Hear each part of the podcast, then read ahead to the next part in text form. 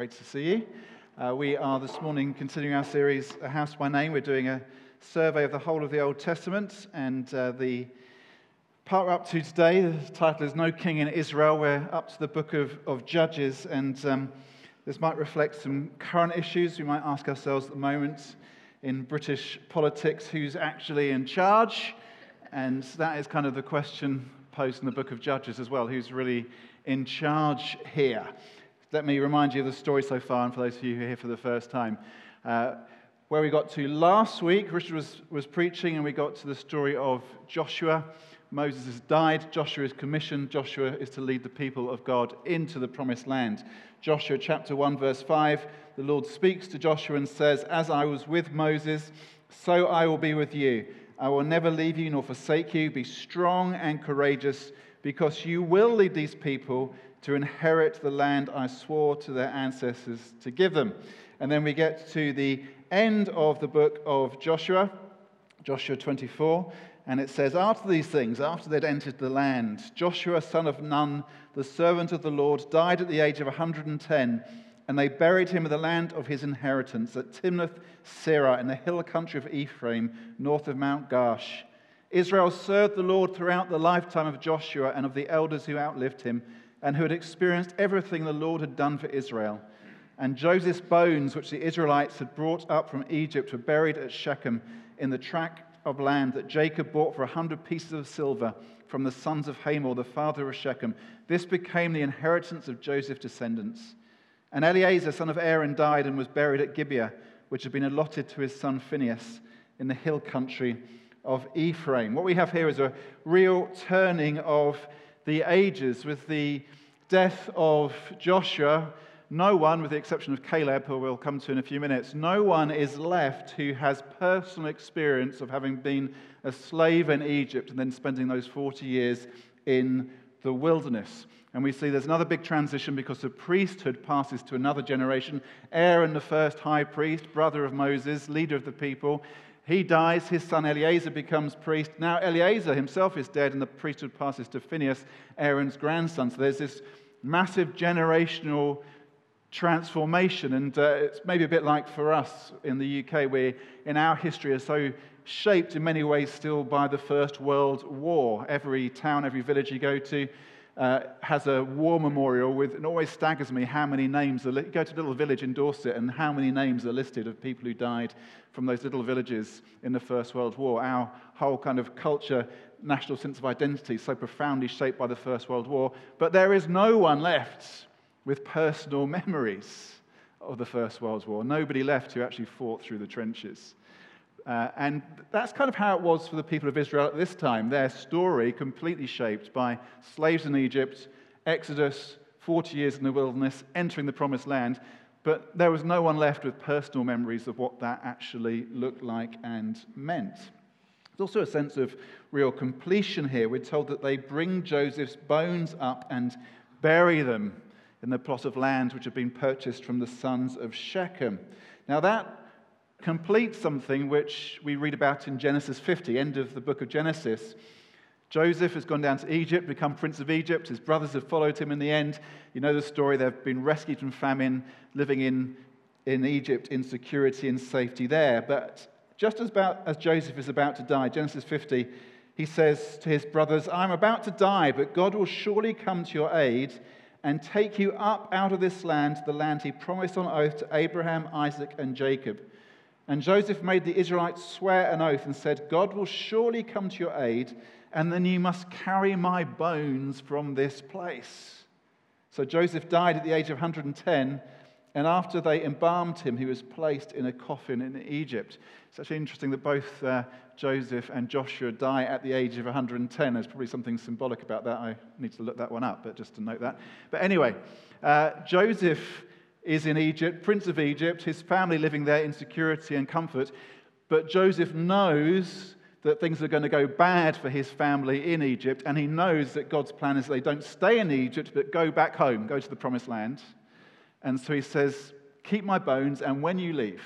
And so, hundreds of years later, the people of Israel leave Egypt finally, and they carry the bones of Joseph for 40 years in the wilderness. And finally, when they are established in the promised land, they lay Joseph's bones to rest in a plot of ground that was bought from the sons of Shechem.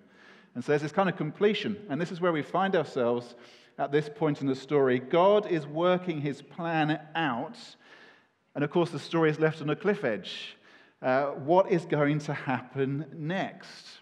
And it seems that things are set up for success. There's been a transition of the priesthood. Uh, Joseph's bones have been laid to rest. They've entered the promised land. But then you turn the page from Joshua to the book of Judges, and things are not nearly that straightforward. The book of Judges represents a period of history of about 240, 250 years between the death of Joshua and Samuel, the great prophet who arises.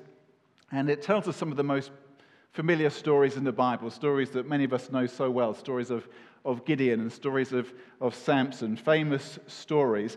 But it is also, in some ways, perhaps the most troubling, maybe even the most depressing book in the Bible. And there can be real Christian embarrassment about the book of Judges because uh, it is so violent.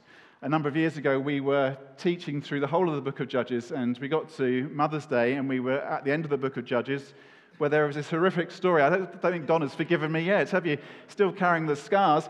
We thought we just stuck with the schedule, and it, Mother's Day message that, that year was about the gang rape and murder of a woman and how she's cut up into pieces and her body parts are sent through Israel. It's a great Mother's Day message.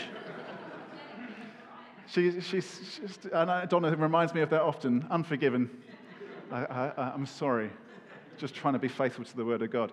So, there are some absolutely horrific stories here in the book of Judges, which can be very difficult for us to deal with. There are lots of wars and lots of individual acts of brutality.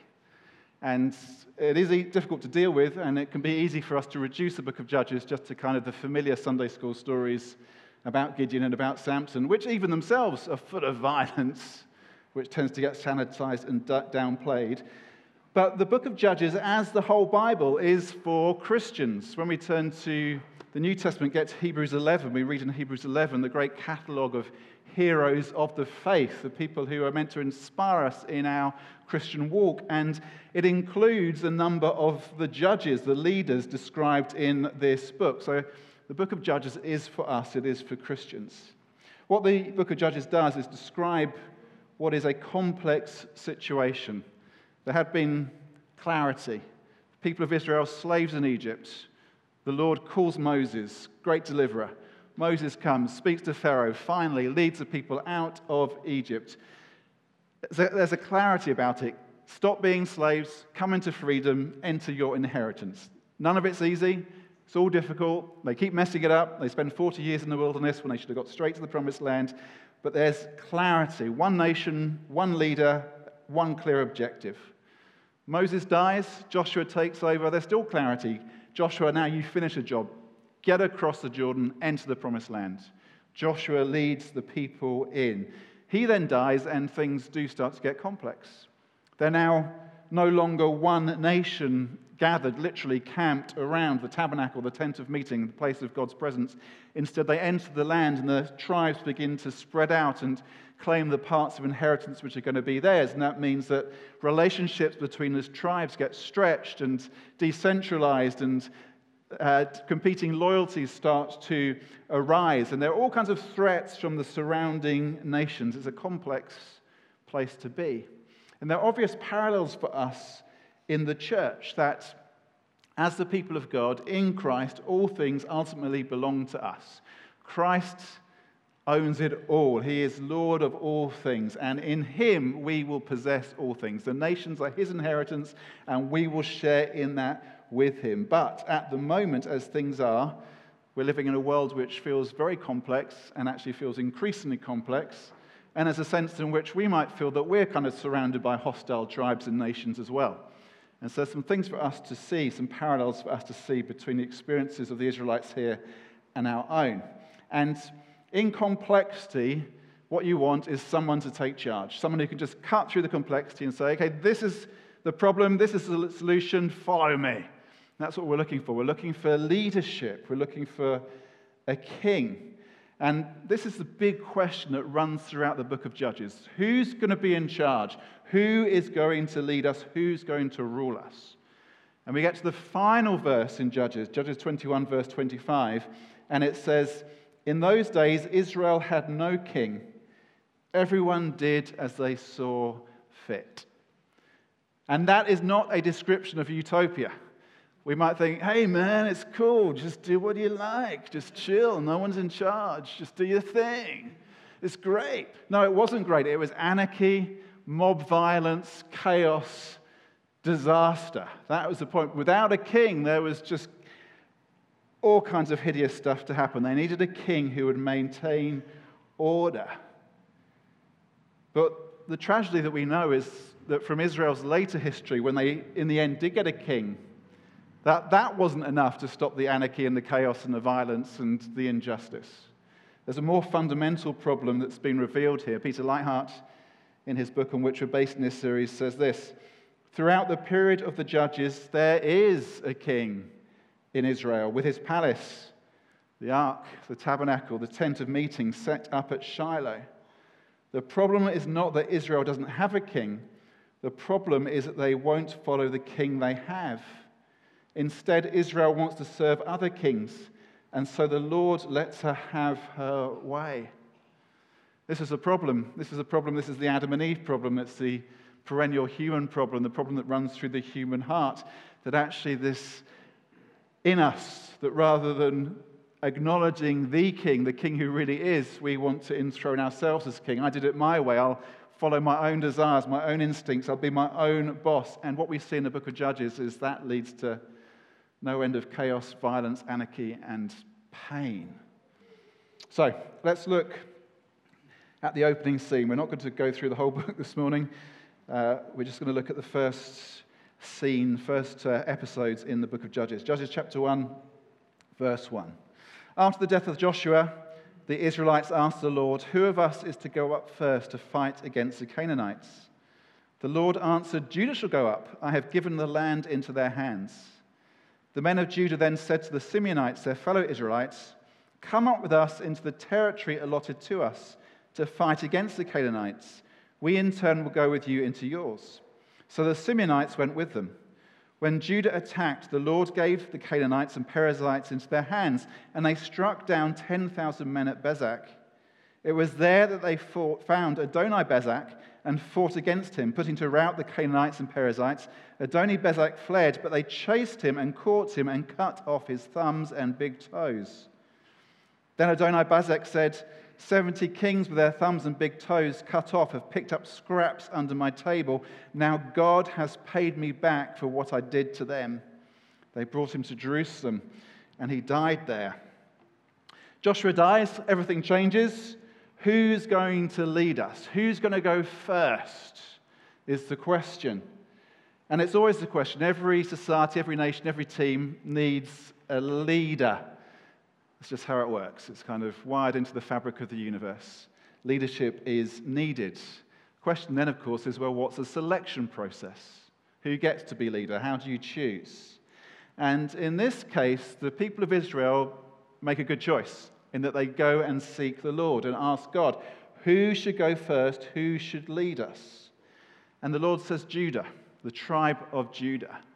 And um, this is kind of an incidental thing in the story, but it's not incidental because this is the first time that we've seen the tribe of Judah take leadership in the story of Israel. And of course, that points to what's going to come that when a king, the good king, finally appears, the good king who comes is David, who is from the tribe of Judah. And Jesus, in his human lineage, is from the tribe of Judah. So when the Lord here says Judah's going to go first, what we're getting is a, a sign. Something's being pointed to. There's, there is going to be a king, and he's going to come from the tribe of Judah. Judah goes first, but Judah doesn't go alone. The, the tribe of Judah say to their brothers in the tribe of Simeon, Come and help us, and then we'll help you and they go together, they team together, and things work out well. That's what happens. Things work well when they team, when they partner together. And there's some application for us in that as well. Things go well when we team together, when we partner together. Things go well for us in local church life when we work together, pursuing the mission that God has called us to. Uh, that works also in terms of how churches partner together. One of the things I really value here in BCP is the strength and depth of relationship that we have with other local churches. I've got some very good friends, uh, pastors of other local churches, and there's that sense of we are in mission together. We're partnering together to proclaim Jesus as BCP, and there's a fruitfulness about that. And then there's our other partnerships, particularly our partnership through the Advance family of churches, where we partner intentionally, deliberately to strengthen and plant new churches. And when you partner together, that brings fruitfulness. And that's what we see here with the tribe of Judah and Simeon partnering together. That's all good. But then we get this first sight of the violence that is going to come in the book of Judges. Judah, the tribe of Judah, the tribe of Simeon, they go to war and they capture this king, Adonai Bezek, and they chop off his thumbs and his big toes. And of course, for us in our worldview, that is a war crime. If in Afghanistan, British troops had, when they caught Taliban, had chopped off their big toes and their thumbs, and that had come out, that, there would have been a huge scandal. Heads would have rolled. People would have lost their jobs. People would have been imprisoned. It's a war crime in our eyes. So, what's going on here? What do we do with this kind of violence? I think there are five kind of principles I'd like to suggest which might help us to see what is happening here with the violence that's described in the book of Judges. The first principle is that we do need to be careful about judging other cultures through 21st century Western eyes, by judging other cultures by the standards of today. This is a particularly strong cultural narrative at the moment in our culture to judge every other culture by the standards of Western 21st century culture. And we do that all the time. And the reality is that other cultures, different parts of the world, and different periods in history have not been like 21st century Western culture. Actually, we are kind of the outlier. Other people didn't think like we do and act like we do. Actually, how we think in modern 21st century Western culture is different from how most people in most parts of the world, in most parts of history, have thought. Just the way that people looked at life is very different. And there were good people in the past who did things which we would think are terrible, but within which the cultural context of the time were acceptable and normal. And of course, this feeds into many of our current debates and arguments and things like which statue should stand and which statue should fall. And there are very legitimate arguments to be had about all those kind of things. But we must be careful about judging other cultures by the standards of today. We need to be aware, actually, that's a very arrogant thing to do. And we need to be more humble than that. And so when we come and read stories like this, there are things which we say, absolutely, in our eyes, of course, war crime. But we need to be careful not to judge the standards of the past of other cultures by the standards of today. That's just a basic principle. Second thing which might help us to see is that there's a, the point here is that you reap what you sow. That the Canaanites were a grim bunch, and Adonai Bezek reaps what he has sown. That's what he says. God has paid me back for what I have done. I have chopped off the thumbs and toes of 70 kings and had them scrabbling under my table for scraps. And now the Lord has paid me back for that, and I've lost my thumbs and toes. And the point here, kind of beyond the violence, is that rulers reap what they sow. And without needing to name any names, I'm sure we can think of all kinds of contemporary examples of rulers who are reaping what they have sown. Again, it's a principle that seems to be woven into the fabric of the universe. The powerful in the end won't escape justice. And Adonai Bezek doesn't escape, he reaps what he sows. The third way to see this violence is to recognize that much of the violence in the book of Judges is kind of hyperbolic. It seems to be there almost, it's almost cartoonish and does seem to be there in some ways for comic effect. Now, um, I grew up watching Tom and Jerry cartoons, which are unbelievably violent. and uh, having a teenager in my house now, we watch a lot of Marvel movies. and Black Panther and Black Widow and Batman and the rest. Uh, Infinity Wars, unbelievably violent. Just normal entertainment for teenagers, for all of us.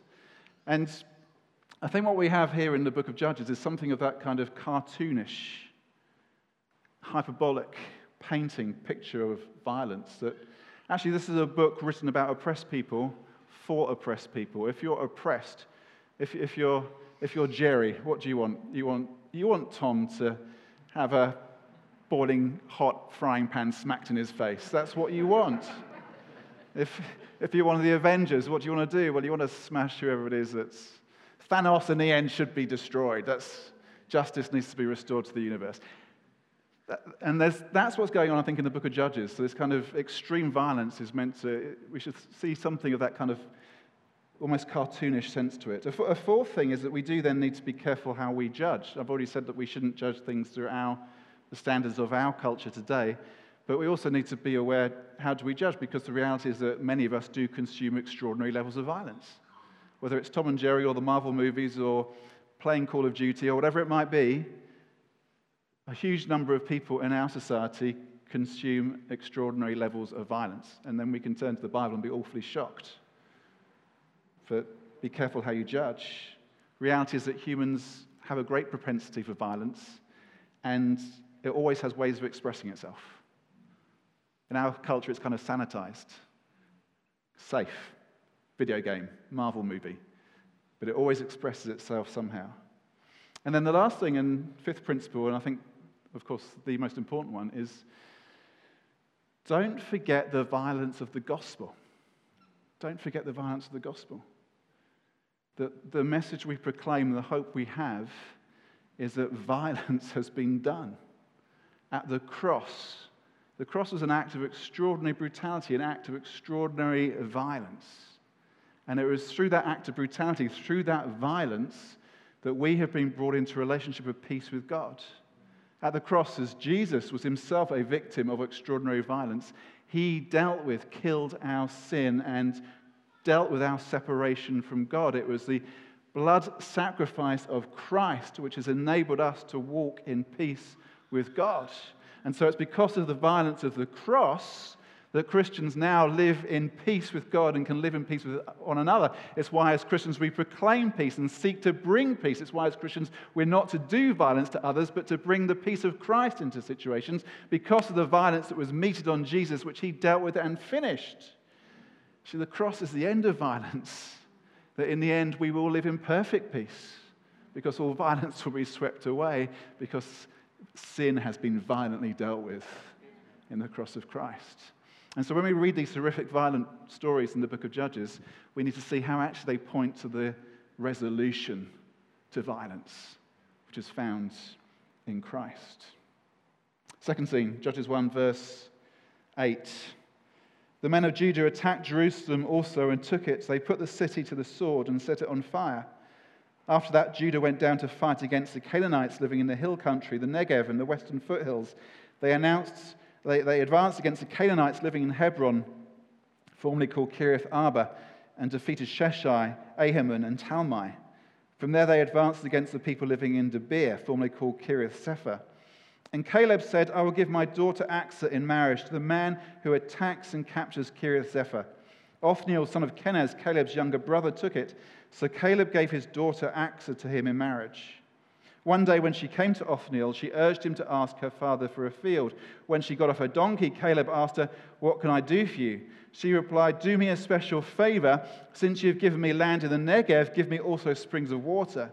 So Caleb gave her the upper and lower springs. Three significant characters are introduced here. The first is Caleb, one of the two spies who went into the promised land all those years before. He and Joshua alone came back and said, Yes, we can go. We get to Joshua 14. People have entered the land, and we're given a picture of Caleb who says to Joshua, I'm now 85, but I'm as strong and vigorous as I was 40 years ago when you and I spied out this land. Now give me my mountain. Give me the land which is mine. Just an amazing picture of vigorous, determined, stubborn, persistent, faithful old age. I've been working for this for decades, and you're not going to cheat me of it now. I might be 85, I'm not putting my slippers on and my feet up.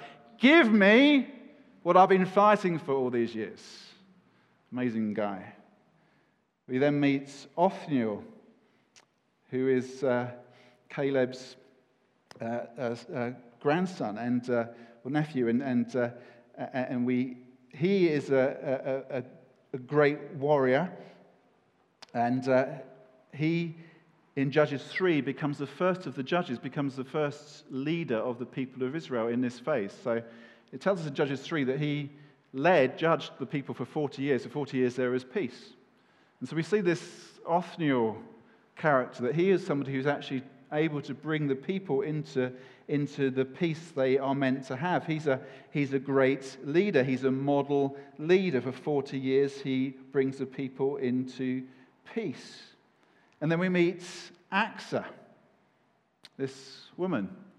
And Caleb says, I'll give my daughter Achsah in marriage to the man who attacks and captures Kiriath Sepher. Othniel, son of Kenaz, Caleb's younger brother, took it, so Caleb gave his daughter Achsah to him in marriage. Now, again, culturally, we find that very difficult. That Caleb says, We need to take this city. Here's my daughter. Whoever gets the city gets the girl. Come on, boys, who wants her? And for us, again, that's just kind of hugely offensive. It's not how women are meant to be treated. Very uncomfortable, shocking to us. But Achsah was certainly not a pawn. What we see is that she is a woman who knows her own mind and knows what she wants. And so she gets married to Othniel. And we might find that a little bit odd as well because he's a cousin or second cousin. And that's a little bit odd to us as well. But she marries him because he's won the battle. But she also gets a dowry. She says to Othniel, Ask my dad, give us some land. And then she says herself to Caleb, Hey, we've got some land, now give me some springs, give me some water. She is a woman who knows her own mind and sets her mind on what she wants and gets what she wants. And actually, she's a, a, picture of how a number of women are portrayed in the book of Judges. The book of Judges has this, how women are treated in Judges, very interesting that there, is, there are examples of what we would think of as toxic masculinity in terms of women being extremely badly treated by men in the book of Judges, just horrific things happening.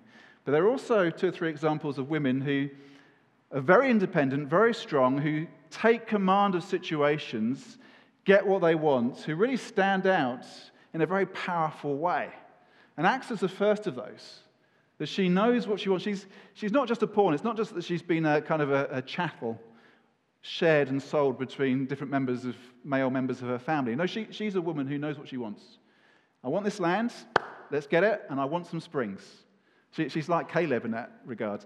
Give me what I want. I want this. I need it. And she gets it. And uh, Achsah represents actually a great model for, for women, and some of the other women in Judges do as well. The, the woman who takes the tent peg and smashes in the enemy's head. No sh- shrinking violet female there. And the book of Judges does give us this, this, this model of, of real forceful women who seize control, take commands, follow God, and get what they want. Great example. And so there's things for us to learn here from Caleb and Othniel and Achsah faithfulness, persistence, spiritual robustness, toughness, that it's not wrong to ask for things. This year, as we seek the Lord for new adventures of faith, let's be like Caleb and Othniel and Achsah. Let's be persistent. Let's be courageous. Let's not give up. Let's be bold. Let's ask. Let's take command of situations. Let's grab hold of some extra lands. These are great examples for us to follow. Next scene, Judges 1, verse 19. The Lord was with the men of Judah. They took possession of the hill country, but they were unable to drive the people from the plains because they had chariots fitted with iron. We start to see the mixed fortunes of the tribes. They win some battles and lose some battles. And the tribe of Judah has done so well. They've gone first, they've taken ground, but they can't defeat the chariots of iron. And the question that poses is why? Because it says the Lord was with the men of Judah, the Lord was with them, but they were unable to drive the people from the plains because they had chariots of iron. What's going on? I think what is being suggested here is that was it, is it they can't take the ground or they won't. Because the Lord is with them. And if the Lord is with you, you can. And yet it says they can't. And I think what is being suggested here is that, similarly to what happened when the people were first meant to enter the land 40 years previously, there's actually a slippage of faith. If the Lord's with you, you can, but they don't. And there's a warning to us here that even if you're doing well, even if you've taken ground, there comes again and again that question of faith. Can we do it this time? Will we do it this time? And Judah have done it, but they get to this point and they don't do it, even though the Lord is with them. Now, Gateway Church, the Lord is with us. And we have taken ground and we've taken steps of faith and we're doing that. But that isn't done and dusted and over. There will be, again and again, moments when we have to kind of decide are we going to believe that God is with us and take the ground, or will it be no, we can't because the obstacles are too big, the giants are too big, or the chariots are too irony, or whatever it might be? Judah slipped in faith. Let's not slip in faith. And then, last scene, Judges 4, uh, Judges 2, verse 1. The angel of the Lord went up from Gilgal to Bochim and said, I brought you up out of Egypt and led you into the land I swore to give to your ancestors. I said, I will never break my covenant with you, and you shall not make a covenant with the people of this land, but you shall break down their altars. Yet you have disobeyed me. Why have you done this? And I have also said, I will not drive them out before you. They will become traps for you, and their gods will become snares to you. When the angel of the Lord had spoken these things to all the Israelites, the people wept aloud, and they called that place Bochim, weepers, though they offered sacrifices to the Lord. Now, Gilgal is a place where the Lord had appeared to Joshua just before the Battle of Jericho. And so this story reminds us of that, about God's grace, redemption, rescue. But this story comes with a rebuke because the angel of the Lord travels from Gilgal to Bochim, the place of weeping. What's happening is that already, this point of the story, the Israelites are reaching an accommodation with the Canaanites. Even Judah has not taken the ground that tribe should have taken. And what is beginning to happen, and what we see again and again in the story, is that rather than the people of Israel standing clearly as God's people, they actually start to become Canaanites themselves. And God will not stand that compromise. God actually has this kind of dilemma. He has promised the land to the people of Israel, but he has also promised he will not give the land to those who are disobedient. So, what's going to happen? Same question is posed in the psalm we started our service with, Psalm 4, verse 2. How long will you love delusions and seek false gods? And that's what the angel of the Lord asked the people at Bochim as well. How long will you love delusions and seek false gods? Which God will you worship? Which king will you follow? If you choose the wrong king, you're going to suffer the consequences. If you're not going to follow the true king, well, the true king says, okay, well, you get what you want. And the gods of these nations will trip you up and cause you to fall. And the book of Judges asks, makes us ask this question again and again Which king are we going to follow? Who are you going to follow? So we read the book of Judges, we see this repeating cycle of disaster, repentance, God in His mercy sending a leader, things being stabilized, falling again into disobedience, disaster coming afresh. Again and again, the question comes, or the, we see the, the need. We need someone to sort out this mess. And some of them do. Othniel, for 40 years, keeps peace. Other leaders come and go for a time, keep peace, but there's never a real solution. There's, in the end, anarchy. Judges 21 25. In those days, Israel had no king. Everyone did as they saw fit. Anarchy, violence, mob rule, no security. And we read these tragic stories. We, of course, look forwards to the king who is coming a king who will actually deal with the people's disobedience, a king who will en- enable his people to possess the land, a king who will cut through the mess and the complexity and bring clarity. And of course, we see that king ultimately, King Jesus. We see him on the cross. We see Jesus from the tribe of Judah. We see Jesus, who was perfectly obedient, who did what the nation of Israel failed again and again to do. Jesus, who perfectly obeyed his Father. We see Jesus as the true and ultimate hero, leader, judge, the one who, yes, will reap what he has sown the one who has sown in righteousness and will reap a harvest of righteousness, the one who will gather his inheritance, the peoples of the earth, to himself. Here in January 2022, in this complex world in which we live, and maybe even as we look at our own lives and at times are disappointed by our own mistakes and failings and mess what we need to do is look to the cross and look to the King. There is a King who calls us to follow him, a King who has dealt with our sin, a King through whose own violent death has enabled us to come to peace with God, a King who calls us to follow him faithfully, taking those steps of faith day by day, following him into new adventures and claiming more ground. Gateway Church, this year, let's keep following the King. Let's follow him. Jesus, we do. We choose again this morning to say, Yes, we will follow you. Thank you that you are the King, you who was perfectly obedient, did all that needed to be done. Thank you that you're the one who did suffer ultimate violence in order to bring us into complete freedom. Thank you, Jesus, that you're the one who cuts through the complexity, brings us into clarity. Thank you, you're the one who settles our fears and brings us into peace and makes us ministers of peace, proclaiming to a confused and complex world the goodness of the King who rescues and saves. I pray for us, Jesus, that we would be faithful in following you and we'd be faithful in proclaiming this wonderful message of life and hope we have in you. Thank you that you're greater than Moses, greater than Joshua, greater than Caleb or Othniel or Achsah. You're the one who's able to bring us into complete possession of all that is to be ours in you. Thank you that in you we will possess all things. Thank you that in you we are rich. And so, Lord, I pray that we would know the riches of Christ and the peace of Christ and the goodness of Christ, the kindness of Christ at work in our lives and we proclaim and share that with the world around us.